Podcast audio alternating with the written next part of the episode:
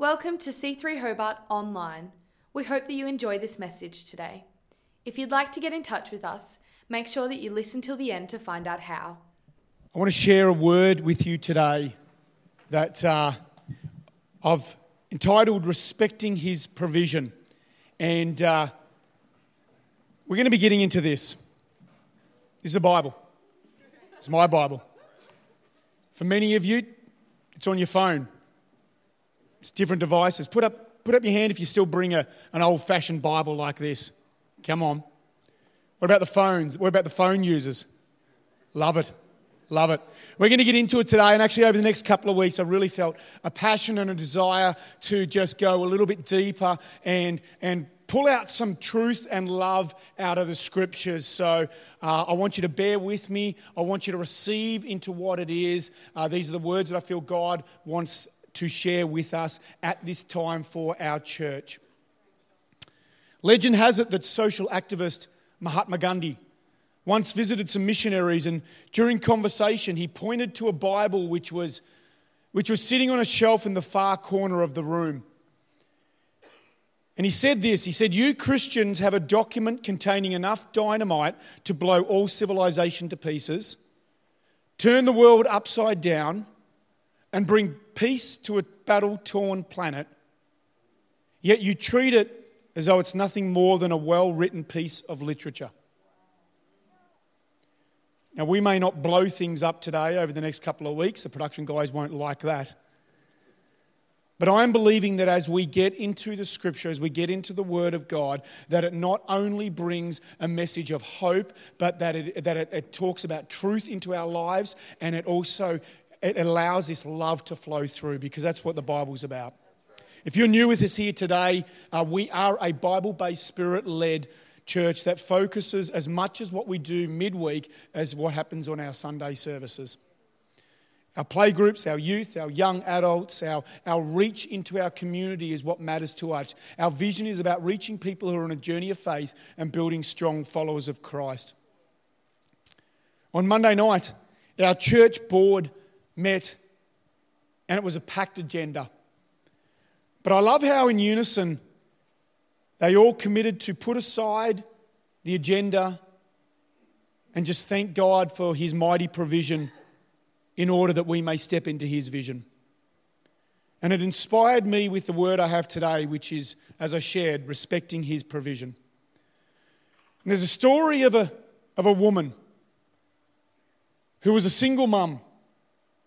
And no matter how much she tried to save, she always struggled to financially make ends meet. This woman was incredibly faith filled, and on a daily basis, she would pray out loud Jesus, I believe that you are going to meet my needs. Her prayer was so loud that her neighbors could hear her, especially the one who lived right beside her. Because this guy hated God, he hated anything to do with God. And so her prayer of thankfulness that, that Jesus was going to come and meet her needs drove him absolutely crazy. So one, one day he decided, I'm going to mess with this woman and show her how stupid her prayers have been. So he went to the grocery store and he bought three big bags of groceries full of some of the greatest products that you could purchase. Then he went and he placed them on the woman's doorstep, rang the bell, and went and hid behind a tree, waiting for her to come out and to find them.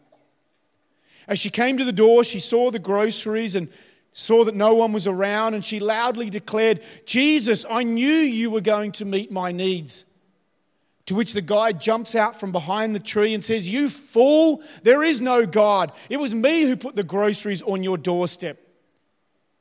To which the woman threw her hands in the air and said, Oh God, you are even better than I thought. You didn't just provide for my needs, but you made the devil pay for it. I want to share a few points with you. The first is this God promises to meet your needs, He never promised to provide your wants. God promises to meet your needs, He never promised to provide your wants. On November 24th, 1989, the shoe company Reebok released the Reebok pump. And for those who don't know or maybe weren't into basketball, the Reebok pump was the pinnacle of basketball shoes for any young boy growing up. I was 16, I was a basketballer, and honestly, all I wanted was a pair of Reebok pumps. So I saved and I saved and I saved. But to be honest, I was getting nowhere fast. I mean, these things were expensive. And my current wheels that I was having at the time were like your Kmart specials. It was nowhere near my birthday, and I was guessing that Santa wasn't going to drop a pair down the chimney. And mum and dad weren't even entertaining the fact that I needed Reebok pumps. So I started selling stuff. And this was before Gumtree or Facebook Marketplace or any of those things. This was old fashioned schoolyard bartering. I started by trading my sandwiches, but then I realized I got hungry. So then I started selling excess junk in my room until I realized that my excess junk was junk for a reason and it wasn't worth anything to anyone else either. So, in desperation, I remember the day. I took the punt that it was coming up to summer and it was coming up towards the end of the school year, and that I really didn't need my school jumper. And I also knew that there was a guy I hung around with had lost his school jumper and he was copping some flack from his mum at home. So I took my school jumper in my bag, neatly folded one day, and I sold it to him for $25. Solved his problem and it pushed me so close that I could start smelling the leather of those Reebok pumps. Sadly, they didn't make me jump any higher, and I didn't pick up any more girls because of it. Yet, what I quickly realised is that Melbourne isn't that warm in summer, and so I spent a lot of days at school shivering in my polo shirt. There's an Old Testament story where God uses a bloke by the name of Moses to lead the Israelites out of a place of slavery and brokenness into a land and a life of freedom. And throughout this whole journey, God continues to provide their needs, but for the Israelites, it just never seemed enough. I'm going to take it up from Exodus chapter 3. We're going to be reading a fair bit of scripture today. Exodus chapter 3, starting at verse 7. Then the Lord told him, Moses, I have certainly seen the oppression of my people in Egypt. I have heard their cries of distress because of their harsh slave drivers. Yes, I am aware of their suffering. This is really important to get this. I am aware of their suffering. So I've come down to rescue them from the power of the Egyptians and lead them out of Egypt into their own fertile and spacious land. It is a land flowing with milk and honey. It's a land where a whole lot of people live. Verse 9 Look, the cry of the people of Israel has reached me, and I have seen how harshly the Egyptians have abused them. Now go, for I am sending you to Pharaoh. You must lead my people Israel, lead the people Israel out of Egypt. And the next few chapters are full of how God leads his people out of oppression, out of brokenness, out of slavery, out of this place in Egypt where life was really bad for these guys. He took them from oppression towards the promised land. And for those unfamiliar with the story, one of the challenges that they faced was the need to cross a body of water known as the Red Sea.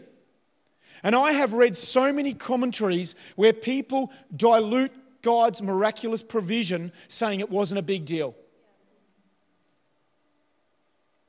Scripture tells me that the Lord created a pathway through a continuous body of water whereby a million people, potentially a million people, walked through and they did not get a single toe wet. It also says to me that in that same body of water where God created this miraculous provision for them, that then the water came back over and it says that it covered the Egyptians, including their chariots and including their horses. So don't tell me that God's provision is no big deal.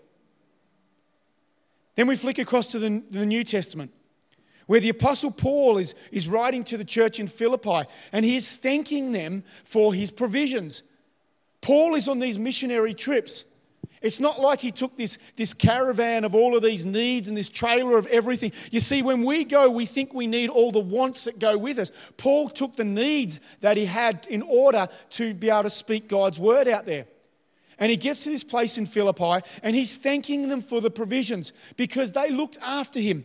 And he says this in Philippians chapter 4, verse 18. It says, At the moment, I have all I need and more. I love that.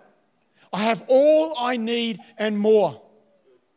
I am generously supplied with the gifts that you sent me with Epaphroditus. They are a sweet smelling sacrifice that is acceptable and pleasing to God. Verse 19, and this same God who takes care of me, what? Will supply. Not maybe, not if he feels like it. It says the same God who takes care of me will supply all your what? Your needs. Not your wants, your needs. The same God who takes care of me will supply all of your needs from his glorious riches, which have been given to us in Christ Jesus. Yet the, the, challenge that we face is that we think to ourselves, we get confused between our needs and our wants. We get confused with what it is. And then we take a story like in the Old Testament where God provided for their needs in order for them to physically get across a continuum of water in order to be able to escape from the slavery and the harshness and the brokenness where they were towards a promised land. Yet what do they do? They turn around and start complaining. And they don't see it as a miracle. Second thing is this be careful what you wish for. Be careful what you wish for. Back into Scripture, Exodus chapter 16. I told you we're going to read a bit of Scripture here. Exodus chapter 16 says, Then the whole community of Israel set out from Elim and journeyed into the wilderness of Sin between Elim and Mount Sinai. They arrived, uh, they arrived there on the 15th day of the second month, one month, one month after leaving the land of Egypt, one month after being in slavery, oppression, brokenness. Verse 2 says this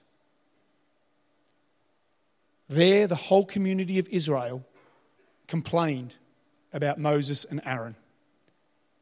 If only the Lord had killed us back in Egypt. That verse breaks my heart.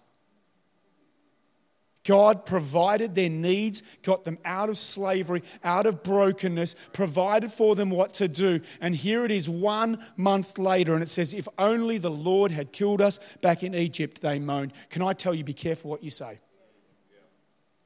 There we sat around with pots filled with meat, and we ate all the bread that we wanted. But now you have brought us into this wilderness to starve us all to death. Then the Lord said to Moses, Look, I'm going to rain down food from heaven for you. Each day, the people can go out and pick up as much food as they what? As they need for that day. Even when the Israelites are sitting there complaining and whinging and bitching and doing all of these things here, the Lord said to Moses, You know what? I'm hearing what they're saying, and I'm going to rain down food from heaven for you. Why? Because my people matter. Goes on, Numbers 11, 1 to 10. Soon the people began to complain about their hardship. It's continuing on in the scriptures. Soon the people began to complain about their hardship, and, and the Lord heard everything that they said. His ways are higher than our ways, His thoughts are higher than our thoughts. We started something here, start of the year, out of Psalm 100, where it said, Let's enter his courts with praise and thanksgiving. When you wake up in the morning, not, I didn't get enough sleep last night, the milk was stale, whatever it might be. Does milk go stale? Goes off. Is stale the right word? What? Curdled. That's disgusting. Curdling milk, that is disgusting. You just put me off milk. We enter his courts with praise and thanksgiving. Yet here it is here. It says that the, the Lord heard everything they said. The people are waking up in the morning, provided for. And the Lord heard everything they said. Then the Lord's anger blazed against them, and he sent a fire to rage against them. He destroyed some of the people in the outskirts of camp. That's for a whole nother preach. God was an angry God at sometimes. Verse 2 Then the people screamed to Moses for help, and when he prayed to the Lord, the fire stopped. After that, the area was known as a place of burning because the fire from the Lord had burned amongst them.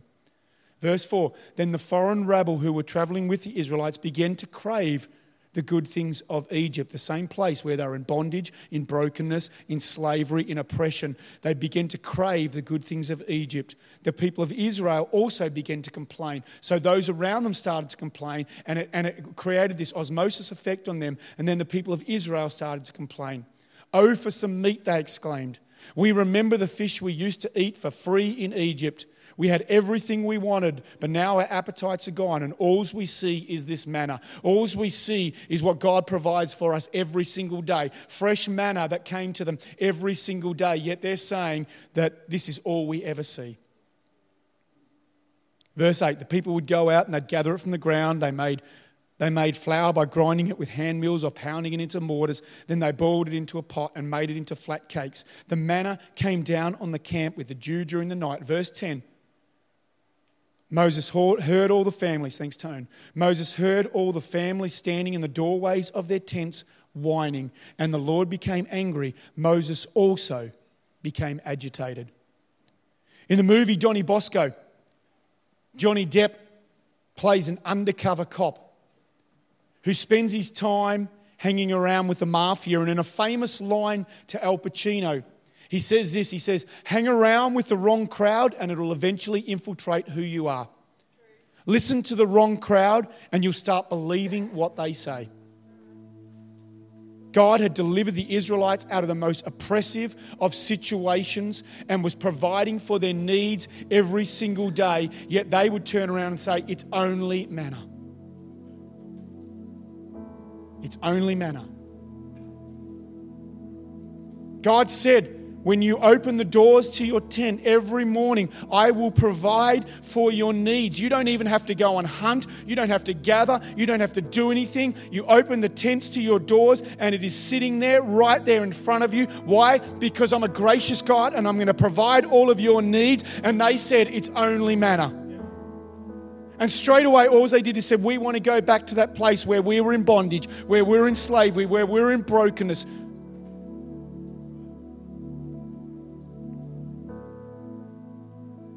My driving ambition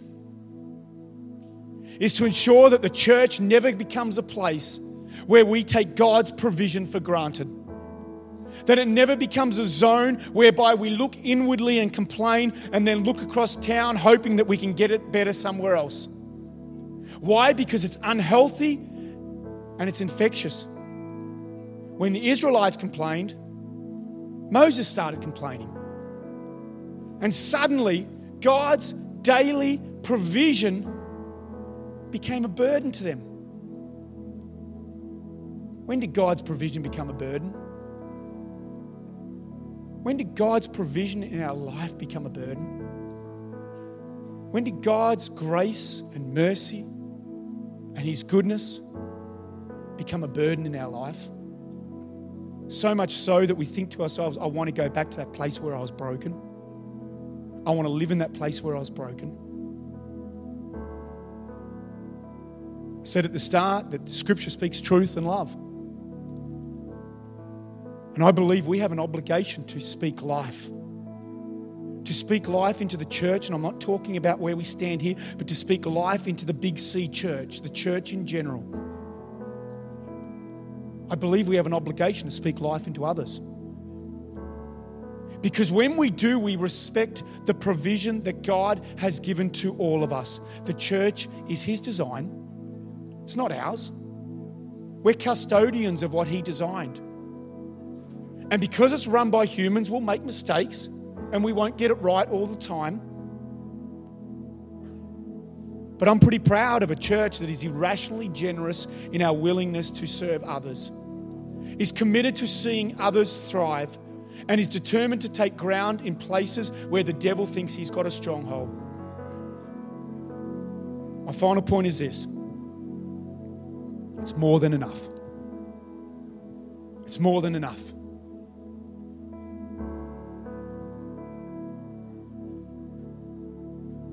This is where it becomes a bit of a personal testimony. Because over the last 12 months, I've started asking God a whole lot of questions about my own life and a calling to lead the church. Why? Why, God, did I step out of a career that I was incredibly successful at to lead a church? And some of my questions to God were healthy. And I seek forgiveness, Lord God, because some of them weren't healthy. Many of them were born out of frustration and fear. And I felt God saying this Isaiah 58, verse 11. I felt like He imprinted this on my heart. It says this says, The Lord will guide you continually giving you water when you are dry, and restoring your strength. You will be like a well watered garden, like an ever flowing spring. Here's the thing when God guides, He will always provide. Let me say that again, church. Because when God guides, He will always provide. God opened the doors for us to lead a church. Can I tell you, He is providing for our every need. I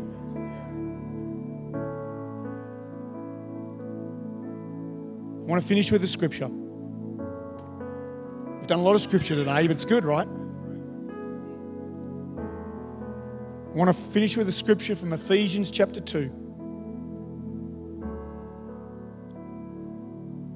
It says this. Maybe if you feel like it, just it's on the screens, you can read it, but if you want to, just close your eyes and let the words sink in. Because it says, God is so rich in mercy and He loved us so much that even though we were dead because of our sins, He gave us life. When He raised Christ from the dead, it's only by God's grace that you have been saved. For he raised us from the dead along with Christ and seated us with him in the heavenly realms because why we are united with Christ so God can point to us in all the future ages as examples of the incredible wealth of His grace, His kindness, His love towards us. God saved you by His grace when you believed. You can't take credit for that. It's a gift from God. Salvation is not a reward for the things that we have done or try and do, so none of us can boast about that. And it says this It says, Why? Because we are God's masterpiece. He has created us anew in Christ Jesus so we can do the good things that He planned for us so long ago. You know what? Not one of us deserved the gift of grace, but God knew that that is exactly what we needed. And because He loves us so much, he just, just didn't just give us the gift of grace, He then lavished upon us what I call the miracle of more than enough. In just a moment, I'm going to ask the band to play that song Gratitude that we played before. And I want to take a moment before we close and speak to those that I believe God has been speaking to today, and maybe it's like me, where in the last 12 months you've been asking some questions of God, just like I have been. God, why aren't you providing my wants? Because He said, Because I've been providing your needs. He said, I took you from the places that you didn't need to be, and I've t- taken you into a promised land. But for whatever reason, maybe for you, the last 12 months has been difficult. It's been difficult to, to ascertain what God is doing in your life. And so I'm going to pray a simple prayer. I'm going to pause after each line. And if that's you, just silently, I want you to pray that with me. And then what we're going to do is that we're going to sing that song. Because for some, those words are so true. In that all that I have inside of me is a hallelujah. You see, God's not saying to you, I need this from you, I need this from you, I need this from you. What God's saying to you is, all I need is a hallelujah. To declare my name. All I need you to do is just declare my name. I will provide all of your needs, not your wants, because that's more than enough. So, just where you are, just close your eyes. I'm going to pray this prayer. God, I surrender to you today. I place my faith in your Son, Jesus Christ, as Lord and Savior. I am sorry for my rebellious ways and selfish choices. I ask you to forgive me of my sins and cleanse me from every wrong. I turn away from sin and I turn to you, God. I receive Jesus as my Lord and Savior and as my provider. I believe that He lived, He died, and He rose again so that I could have the gift of eternity with you. Thank you for your provision in my life. Amen. Amen. I'm going to ask you all to stand.